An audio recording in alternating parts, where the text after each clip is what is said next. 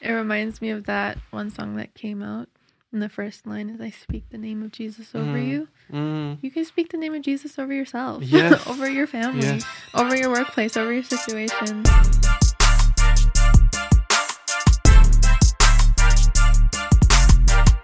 Hello, everyone. Welcome back to the 116 podcast. Welcome back. I said that so slowly. What the heck? That's, that's fine. Anyways, welcome back. Uh, we hope uh, that you've had a good couple of weeks. I know we've had a good couple of weeks, sort of. yes. Exams are done. Yeah, you just, That's that's my positive of the week, by the way. I just r- jumped right to it. yeah, you finished your last exam today. Yeah, literally like two hours ago. And Mm. uh, I'm happy it's over with. Third year is done. Yay. Yeah. Woo! You had your presentation yesterday. Yeah. Um, it wasn't actually for like school. I Mhm. finished all my school stuff. Um, I didn't actually have exams. You had a whole bunch of paper. I had a whole bunch of papers and other stuff. Um, and my classes were done early, so I was done a while ago. But I had some extracurricular stuff that I Mhm. was doing. So I was a part of um, MacEwan Student Research Days. And Yeah. so I got to present research, and that was all done yesterday. So now I actually feel like school's done. Mm. That was a lot of fun. That was my first like research day thing that I Mhm. attended, and it was very insightful. It's way out of my field of study. Everyone was talking about children and like uh, society and all that, and I was out here going, I have no idea. Coding, I, I can do that. Coding and math. yeah, coding and math, I can do that. But no, it was a very insightful and very intriguing um, different presentations that happened. Mhm. Um, I liked yours a lot. Um, Thank you. It was really fun to watch. I talked about how um, Cree culture affects children's play. Um, there was someone who presented on the early curriculum frameworks within Canada. So each province has a different framework. Mhm. Um, and she talked about how um, they included terms such as e- equity, diversity, and Inclusion. inclusion, inclusivity. Yeah. yeah, so Something she like talked about the prevalence of those terms um, Mhm. within the frameworks. Uh, there was another presentation on research, Yeah. obviously, um, but they hadn't completed their research. Um, so they're just kind of talking about the process so far and the things they learned and like things that we can take into practice when doing research. So that was also insightful. Um, and there was also a presentation on poverty and ending poverty. That was a very interesting presentation, to say the least. Yeah, it was. It was also very interesting. Um, the the content was good, and I um, I did learn a lot about like stats on poverty in Canada. Yeah, it's actually insane how many people live under the poverty line and people Mhm. that are homeless. Yeah. Um, it was remarkable to see how much. Uh, I, I've kind of worked with homeless people here in Edmonton. I used to work for Hope Mission, and I've seen homelessness firsthand, and uh, um, I've seen youth homelessness even, right? Mhm. Um, but to put, like, to have the data that's behind all of that was actually Yeah. insane. See the actual numbers. Exactly. Like, I've seen people just come through the system, right? And so Mhm. to see like this is still a big problem within Canada, within a developed nation, is kind of crazy and ridiculous. Mhm. And uh, yeah, and, and like uh, they were talking about how uh, uh, good family relationship has an impact on someone's ability to learn and grow, Mhm. and yeah. which was kind of it's kind of like oh that makes sense, but Yeah. you don't really think about it, right? Mhm. and how a lot of these homeless people uh, nowadays growing up didn't have that affectionate compassionate um, family relationship Mhm. and so here they are being homeless and and there was a direct uh, correlation between the two Mhm. Yeah. and that was so fascinating to me even though Mhm. like, that's kind of logical yeah. that could that should be inferred right but Mhm. it was very fascinating to me Yeah, I agree. Family is so important for Mhm. so many different so many different things. But Yeah. like a key a key part of family is healthy loving families. exactly And uh, things aren't always perfect and things are hard to work at, but I think that's something really important to remember is families and working on family relationships and um, remembering to be remember to be loving Mhm. like Christ. Yeah, that's so true. yeah. It definitely has an impact of the way you learn things and the way you grow. hmm Yeah. So today, if you couldn't tell already, it's just me, and Natty. Yeah. That's fun. yeah. So we were wanting to um do something we haven't done before yet. A little different. A little different, but still uh evolving, revolving around like testimonies. Yes. Uh, So we're gonna do, gonna be reading some testimonies that uh, we've seen around and kind of discussing about them. And I'm honestly excited to hear some of these testimonies. yeah. I haven't been looking at them. It's all Anita. Mhm. and I so- found a couple of them. Yes. Go ahead. and briefly read them, but they seemed uh, interesting. So the first one I found was titled "My name was on a federal most wanted list. Now it's written in the book of life." Oh, wow. yes. So I found this on a website called Christianity Today, and they have a whole bunch of testimonies. So I'm going to read this one, and this one was published February 6, 2020. wow. All right, so you ready? Yes, I'm so excited. I want to hear. Okay. So on September 13th, 2013, I sat alone in the bunk of my cell, eating a cold egg sandwich at the Federal Correction Institution in Ray Brook, New York, a medium security prison in the High Peaks region of the mm, Adiron- Adirondack Mountains. Nice. Sorry if I butchered that. Uh, it had been my home for 18 years. I walked out of the prison reception building feeling almost numb. I was nervous, waiting for my daughter Jessica and my daughter Donna, who would drive me six hours to a halfway house in Boston. There was a bittersweet reunion in the parking lot filled with hugging and crying. I was 69 and served my time without parole for serious financial crimes, catching the longest sentence ever for a white collar crime in Massachusetts. Wow. Money had become my god. Mm. So, growing up in East Boston, I never realized how poor my family was. My mother needed a job after dad died of lung cancer when I was nine. She supported us four children working in a candy factory and earning $1.10 an hour. Mm. Following high school, I joined the U.S. Air Force, serving four years and getting married along the way. A budding talent for financial led for finance led me to major in business um, in Massachusetts, and then in accounting at American International College in Springfield, Massachusetts. So after graduating, um, I worked for an insurance company before joining the Polaroid Employees Federal Credit Union as controller. That decision spelled the beginning of the end. In 1980, I helped launch the Digital Equipment Corpor- Corporation's Employees Federal Credit Union as president and CEO. The business prospered, expanding to 20 branches, and I began investing in single family rental homes in, and the stock market. Living the high life, I made millions, legitimately. Wow. Five years later, I co founded the now defunct Barnstable Community Federal Credit Union, which became a piggy bank for myself and several core cohorts. Co- cor- Cohort. cohorts. I used the business to obtain fraudulent loans, bankrolling massive investments in Cape Cod real estate. For a time, runaway greed can generate excessive returns. In my case, a 9,000 square foot mansion, a small fleet of luxury vehicles, a plane, and properties worth $20 million. Whoa. On many occasions, I would race my red Ferrari around Cape Cod at over 130 miles an hour. Oh I was out of control. Yet, even with all that wealth, I was still empty inside, hmm. always looking for the next score to hit. During the DCU's board of directors opened the door to fraud on a grander scale. Cut that line out. Duping, the DCU boards of directors opened the door to fraud on a grander scale. We hoodwinked everyone until auditors from the National Credit Union Administration finally uncovered our illegal dealings in 1991. Oh my goodness. This resulted in my in- indictment and ultimate conviction on numerous charges of conspiracy, bank fraud, and money laundering. Oh, On top of this, I was dealing with a loss like no other. My son Douglas had died in a tragic accident driving the BMW automobile I gave him. He was only 21.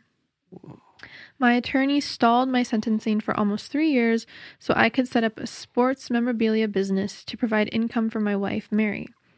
But when the time came to appear before the judge, I found myself unable to face the thought of spending years in prison and probably dying there.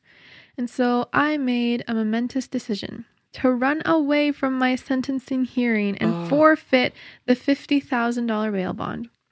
Four days before the hearing, I kissed Mary goodbye and called my regular limo driver for a drop off at Logan International Airport in Boston.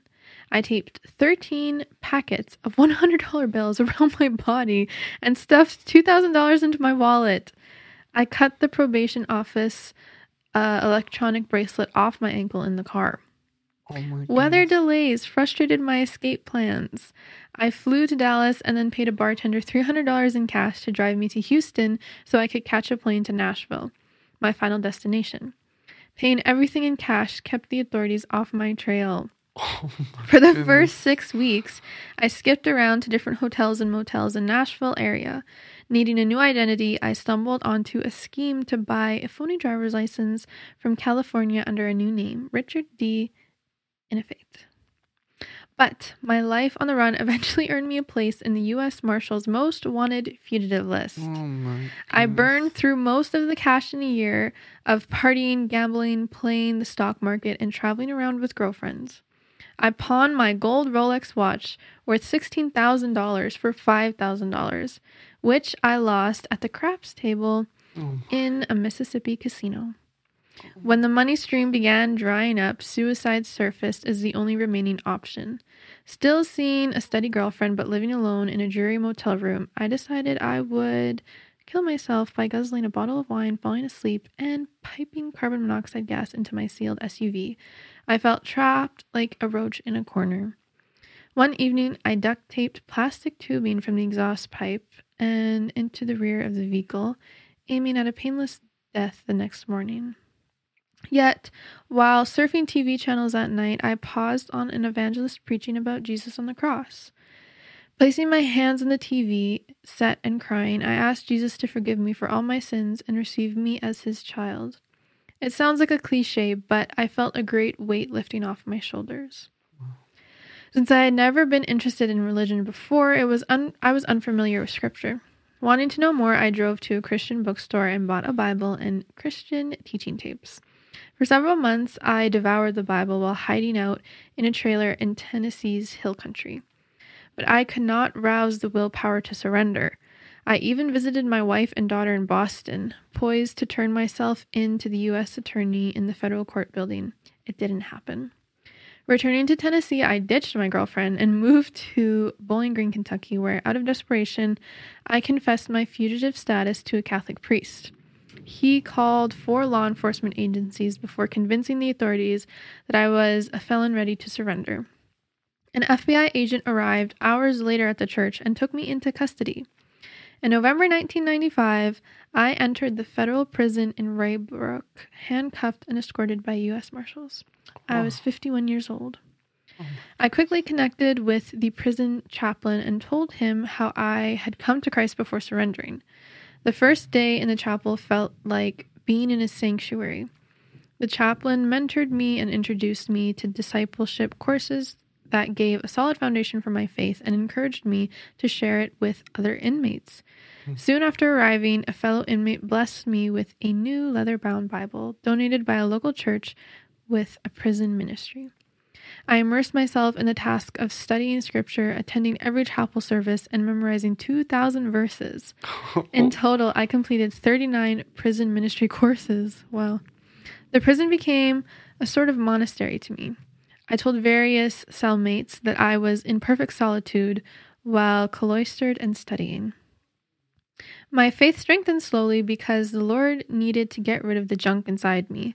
Hmm. I still had issues with uh, covetousness from my past and with fully trusting the Lord. Case in point, my wife became very ill and my daughter needed to sell her home. The thought of claiming some of the potential selling prices of $350,000 for a nest egg tempted me. Meanwhile, fellow inmates would badger me to reveal details about getting funny IDs, money laundering, and hiding money in overseas accounts. After serving 15 years, I was still not ready to go home. I needed more counseling sessions with the chaplain. But whenever I meditated on, on Isaiah 51, verse 14, the cowering prisoners will soon be set free. They will not die in their dungeon, nor will they lack bread. I felt my spirit lift. God's word gave me hope that I would not end up dying behind bars. Mhm. So, trying to live the Christian life in prison is a life and death adventure. Temptations bombard you. In my case, God froze my sexual desires, and I can only explain it as a miracle. The Holy Spirit empowered me to control myself. Other inmates and guards watch you closely, waiting for you to fall. Some mock you and avoid being around you. I was even accused of being too happy. While working in the prison kitchen, I saw inmates steal food and utensils. Informing on them would mark you as a rat and leave you vulnerable to violent retribution. But God always sheltered me from harm. And of course, you miss your family. My mother and wife died during my incarceration. I was not allowed to attend Mary's funeral, even though I was allowed to work outside the prison fence and was not considered a flight risk. Through it all, I would spend two to three hours studying the Bible each day, supplemented by hours of prison ministry courses on the weekends. This gave me the strength to grow and never give up. I began teaching courses to inmates and preaching to prison's Spanish congregation with one of my cellmates translating. Leaving prison six years ago opened up a host of possibilities for serving God. Today, at 75, I volunteer with the U.S. Probation and Pre-Trial Service System, counseling men in federal and state prisons. I've given talks about how to survive prison to as many as 100 convicted felons and their families. In 2016, I founded Bazali Prison Ministries to help ex offenders readjust to civilian life. As I reflect back, I can see how a dollar sign sat on the throne of my heart for many years, but Jesus sits on that throne today. Amen. I relinquished my life to Him. Each day, as I am guided by the Holy Spirit, I am continually reminded it is Christ who rules and not me. Prison gave me the opportunity to grow in Christ and to finally become the person God wanted me to be. In the future, I hope to minister to as many prisoners as I can, especially white collar criminals who are so susceptible to attempting suicide. What remains of my life is dedicated to the Lord's work. I'm at peace now, enjoying the fruits of helping others. Wow, that was so much. oh my goodness. That was that was pretty long. Yeah, that was really long. A lot of information. Yeah, it's wow. crazy to go from like that type of crime hmm um, to God setting him free and him being a minister and and leading people to Christ and and Mhm. helping people. Honestly, like God could use anyone at that point. Mhm. Yeah, God can use anyone. Yeah, that's insane. hmm It there was a couple different parts in the story where it reminded me of like different Bible stories. Mm, Um, like when he decided he was gonna run away yeah. with all his money and then spend it like crazy.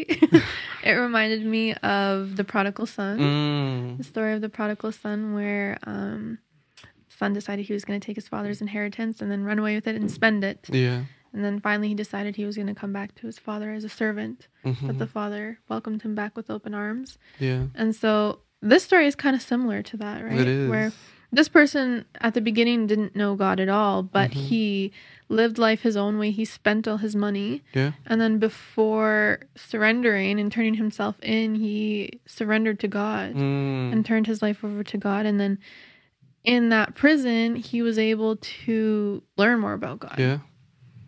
Yeah. It's it's interesting how uh, it was when he surrendered that God started working within him, and when he when he fully surrenders himself not only to Christ but also to the actions that he had done before, right? Mhm. Surrendering to that and saying, "Yes, I did those things, and and I'm gonna take the consequences now," right? And it's interesting how that God uses that uh, as a method to work within him. Hmm Because I'm pretty sure that's that's the most difficult thing ever. It wasn't as easy as just going to a priest hmm and saying whatever that he did and, and Mhm. saying you know, arrest me. Not, that's a difficult thing to do, Yeah. right? I think we all struggle with that. It's, it's hard to give up certain things. It's hard to give up uh, certain passions, certain uh, certain businesses, certain um, endeavors Mm-hmm. in order to pursue God fully. Mm-hmm. Um, I know in my life it has been like that all through and through, right? Mm-hmm. It's difficult to give up some things that I'm doing for myself Yep. in order to pursue God. But it's in those sacrifices that God works through and, and makes the best out of the situation for Mhm. us. Mm-hmm. And honestly, like this is so encouraging because like there's so many things that could distract us and that could lead us astray. But if we surrender those things and only focus on God and and fully immerse ourselves with within His words and um, fully follow Him and be committed, God could do miraculous things, right? Mm-hmm. Um, now, it's not only His life that's being changed, but Mhm. also all the prisoners that are Yeah. coming in and that were there before, Mhm. right? And he he gets to now impact people across the world by writing this, right? Yeah. And and all this was a snowball effect of Mhm. him surrendering first. Yes. And so I mean, like we ought to do the same thing, right? We ought to surrender, and it's those snowball effects that will grow to something massive and so much bigger than we are and we ever think we'll get to. Mm-hmm. Yeah. I also like what you said at the beginning too. It, this story really shows how God can use anyone Mm-hmm. and will use anyone. Mhm. But obviously, the first step is to surrender to Him and to allow Him to use you. Yes. But this reminds me of uh, what Pastor Dino spoke about on Wednesday. Mm. Um, he talked about uh, Rahab, who was a prostitute, Yeah. but God used her and she was saved. Um, her whole city was destroyed, and the Israelites came and took over, but God spared her because she helped the Israelites. Yes. And now she's part of the lineage of Jesus. So crazy. yeah, there there's really there's no sin too great that God can't forgive. no. And there is no person too far gone that God can't use. Exactly. Amen to Mhm. that. So that's such a good story about that. So Yes. if any of you are feeling discouraged and like, wow, I made a huge mistake that I can never recover from, it's Mm-mm. not true. All you have to do is surrender to God, ask for forgiveness, and He can and He will use you. Exactly. he wants to use us. Do you have more stories? Yes, I'm just trying to find them. You didn't save them? No, they're on here. Oh. Okay. But that was a really good one. I enjoyed that. That mm-hmm. was so long though. I wonder if he wrote a book about it. Mm. If he didn't, he should. Yeah, Yeah, I'm sure there's a lot more detailed, details that yeah. you could go into. exactly. Okay, so I'll read this next one. It's also kind of long, but it's called I Was a New Age Healer. Then I realized I wasn't the one doing the healing. By the way, we'll put the links to the stories in the description. Yeah, and then you can also read more. There's more on here as Yeah. well. All right. So, from the time I was a child, skipping along the creek bank to my grandparents' house, I could feel, I could sense um, what you could call the unseen or spirit world. Sometimes this world was as sweet as the childlike wonder of knowing where the prized Easter egg was hidden. Other times, an ominous flash of perception would warn me that I was in a home where witchcraft was practiced. Mm. Often these experiences were accompanied by a vision and sensation of hot or cold in my heart, forearms, and hands. The there were confusing times too when I had a strong suspicion someone couldn't be trusted or wasn't telling the truth. Being a child, I wasn't sure when to speak up or what to say, so I tended to blurt out whatever came to mind. You're being nosy again, my mother would say in a hmm. gentle way, even though I could tell I was testing her patience. You need to mind your own business. So, my grandmother, a wise and loving Christian woman, had a strong influence on me. She would sit on her front porch, shelling peas for supper. Her eyes would shine with light, and my heart would burn as she told stories about the many people Jesus helped and how the demons and religious leaders did not like him. Mm. As a teenager, I was curious about the supernatural realm, and I started satisfying that curiosity with books on the occult. I loved God, but I also nursed a disobedient streak. And even though the subject matter was frightening, I found myself gradually lured, lured in. I Mm. bought a Ouija board and became interested in clairvoyance, the ability to know things about people and places, present or future, based on heightened perception. Whoa. As the doorway to the demonic realm swung open, terrifying incidents occurred. At one point, I slept with a Bible because I believed I was hearing demons in my room.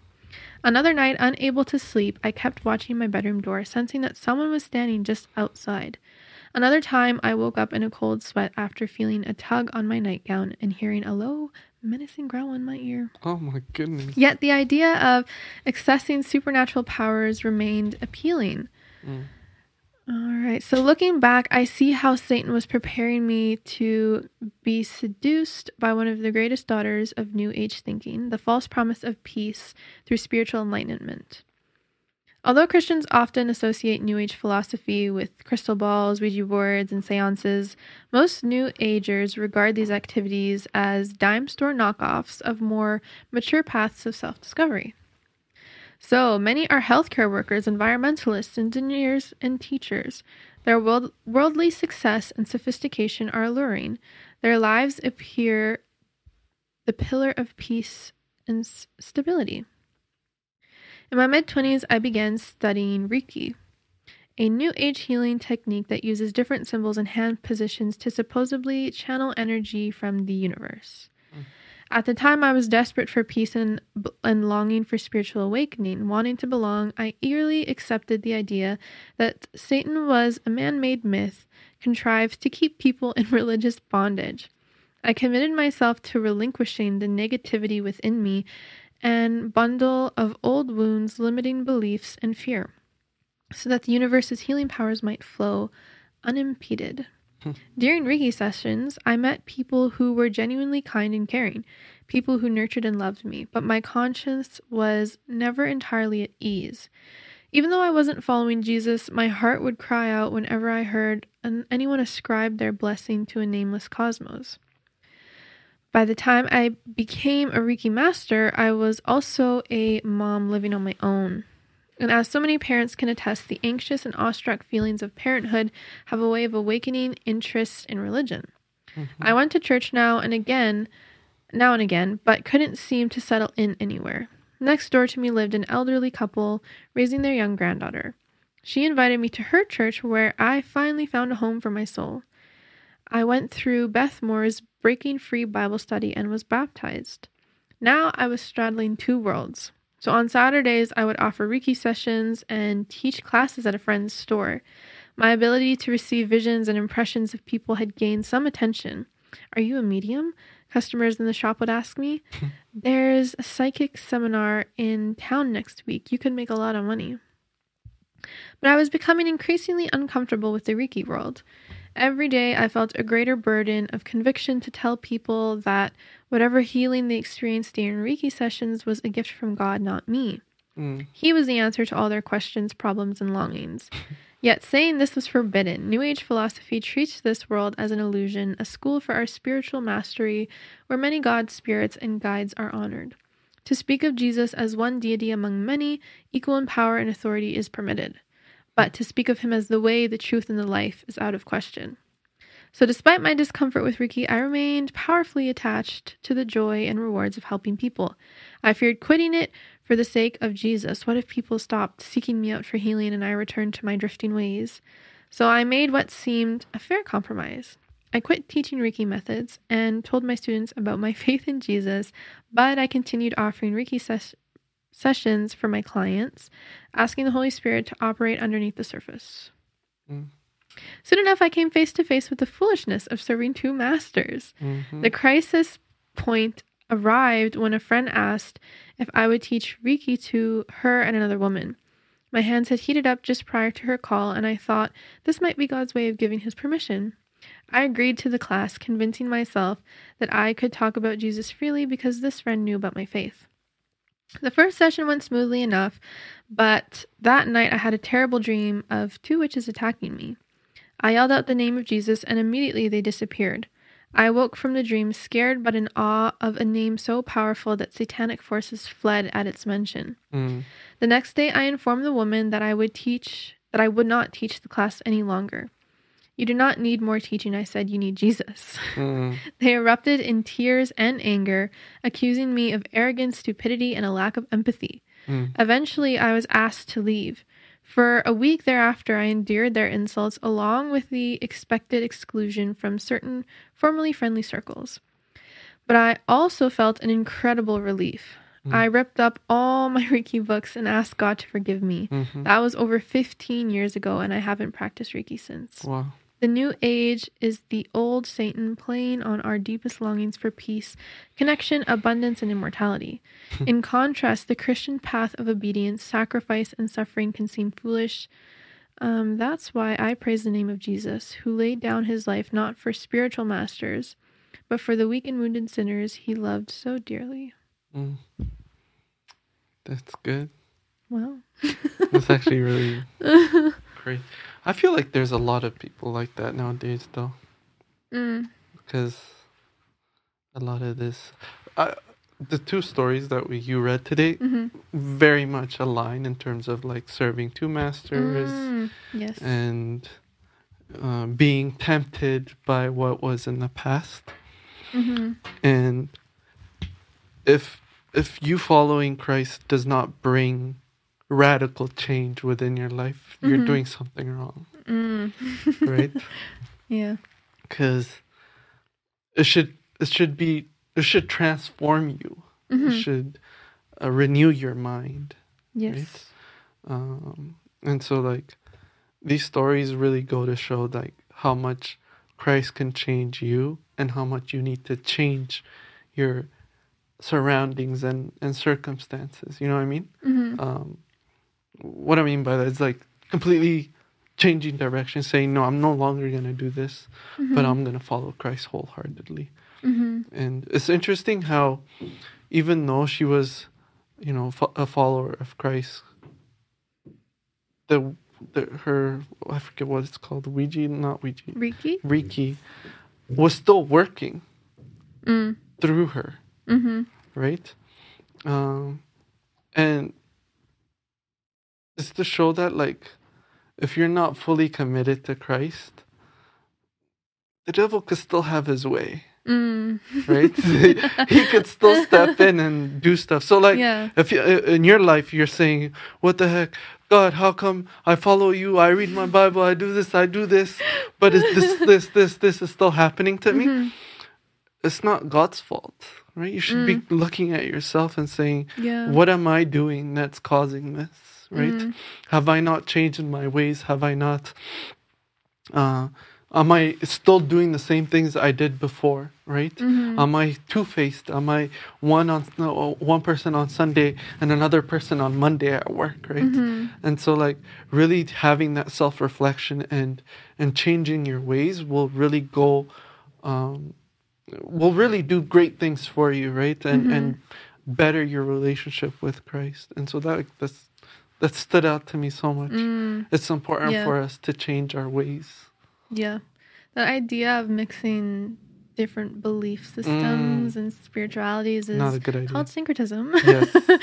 and it's something that we need to be aware of and avoid. Yes. Um I don't know. I think today things can be so tricky and things are like nicely covered. Yeah. and so it's easier to mix yourself up into those types of things, which is why it's so important to be a part of a strong body of believers, to be a Mm. part of a church family, to have um, connections with people who are more spiritually mature than you so that they can help and guide you, Mm. right? Like, there's nothing Yeah. wrong with going to someone and saying, hey, this is something I'm interested in, but like, something's kind of off about it like is that Mm. just me or is that the holy spirit telling me hey this is this isn't something maybe you should mess with Yeah. yeah but it's so it's so important to have guidance from one the holy spirit who should be within you but also from people in the church people who are more spiritually mature Yeah. they're there for a reason we're a body of Yeah. believers for a reason we can rely on each other and help each other Exactly. in these type of situations. Um, the other thing that really stood out to me was the part where she was talking about she had a nightmare Mm. of witches attacking her, and she called out the name of Jesus. Yeah. and they left. Yes. I've actually experienced things like that. Not not the same dream, obviously, Yeah. but just like having really dark dreams that were not from Mhm. the Lord. Mhm. um, and I remember actually talking to my dad about it. I think I was maybe like 11 at the time, and I was talking to my dad about it and telling him I'm having these nightmares all the time, and like they don't stop. And like I would pray before I went to bed, and my dad would pray with me before I went to bed, but I was still getting these really bad nightmares. Mhm. Um, so my dad ended up telling me, "Hey, when you're um, having these nightmares and you can't wake yourself up, just say the name of Jesus. Say in Jesus' name." And I was like, "Okay, I'll try that out." so I went to bed the next night, and sure enough, I had this dream. Someone was chasing me, and I ended up saying, "In Jesus' name." Mm. Because I remember I was like trying to run, I couldn't wake myself up, and then it was one of those dreams where like you're running and then you can't run anymore. Yeah. It's like you have cement on your feet. And so I could feel this person behind me in my dream. And I remember I said, in Jesus' name. And it was like the dream kind of paused, Mm. but I was still in it. And the person that was behind me in my dream ended up saying, Don't say that name. Mm. And so I said it again. I said, Yeah, I'm not gonna listen to you. yeah, I said, In Jesus' name. And I ended up waking up from that dream Yeah.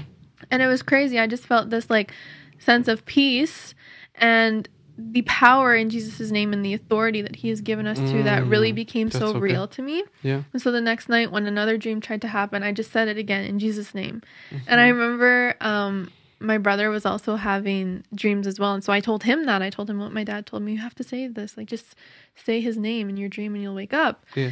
And I remember the next day he got up, he was very upset. And he said, I said it and nothing happened. And I was Well. like, How many times did you say it? And he was like, Once. I said, You have to keep saying it again. and it's not that, oh, his name is only powerful if you say it more than once. Like Yeah. sometimes sometimes we need to increase our faith by saying his name over and over again. And so so there's nothing wrong with proclaiming his name multiple times when you're in these situations. Mm-hmm. And proclaiming his name can be done also not when you're just sleeping, but when you're awake, when Yeah. you're in a situation and you feel fearful, when you feel anxious, when you're worried, when you're stressed, you can proclaim his name, say in Yes. Jesus' name, in Jesus' name. And sometimes even when we're in a place and we're like, I don't know what to pray right now. I feel Mm. like I should pray, but I don't know what to pray. You can pray his name. Yes. say his That's name so in good. Jesus' name. That's so good. yeah. The name of Jesus is so powerful. I mean, Mhm. one of like the greatest encounters that I've had was at a concert, and uh, it was just they were just singing Jesus, Jesus, and that was it. Mm. Like it was like a four minute long thing, Mhm. Jesus, Jesus, and like I don't know something completely changed in the Mhm. atmosphere within me as well, and so that name holds such um, powerful and significant uh, um, uh, thing. And so, like, it's important. It's important for us to call on the name of Jesus, Mhm. not only when we're fearful, not only when we're sleeping or whatever, but also Mhm. when we're enjoying ourselves, when we're having Yes.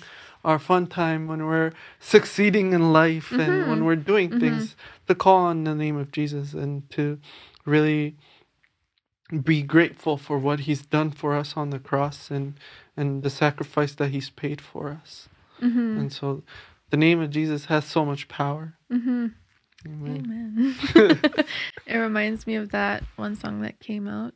And the first line is I speak the name of Jesus over Mhm. you. Mm, You can speak the name of Jesus over yourself. Yes. over your family. yes. Over your workplace, over your situation. Amen. Yeah. That's so good. Well, we're going to end it right here.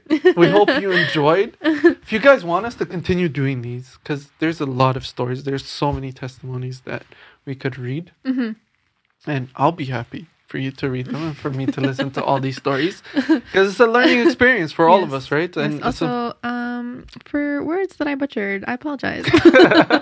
no, no, you did great. You're a good reader. Thank you. Uh, but yeah, so uh, if you guys want us to continue doing these, we would love to. We, we love hearing stories, and so Mhm. if you have your own stories and you'd like us to read them here, or you'd like to be here and share them. exactly, please let us know. Yeah, Um, you can message us on our Instagram or Facebook, and we'll respond to you as soon as we possibly can. Yes, I think we have like automated response messages set up.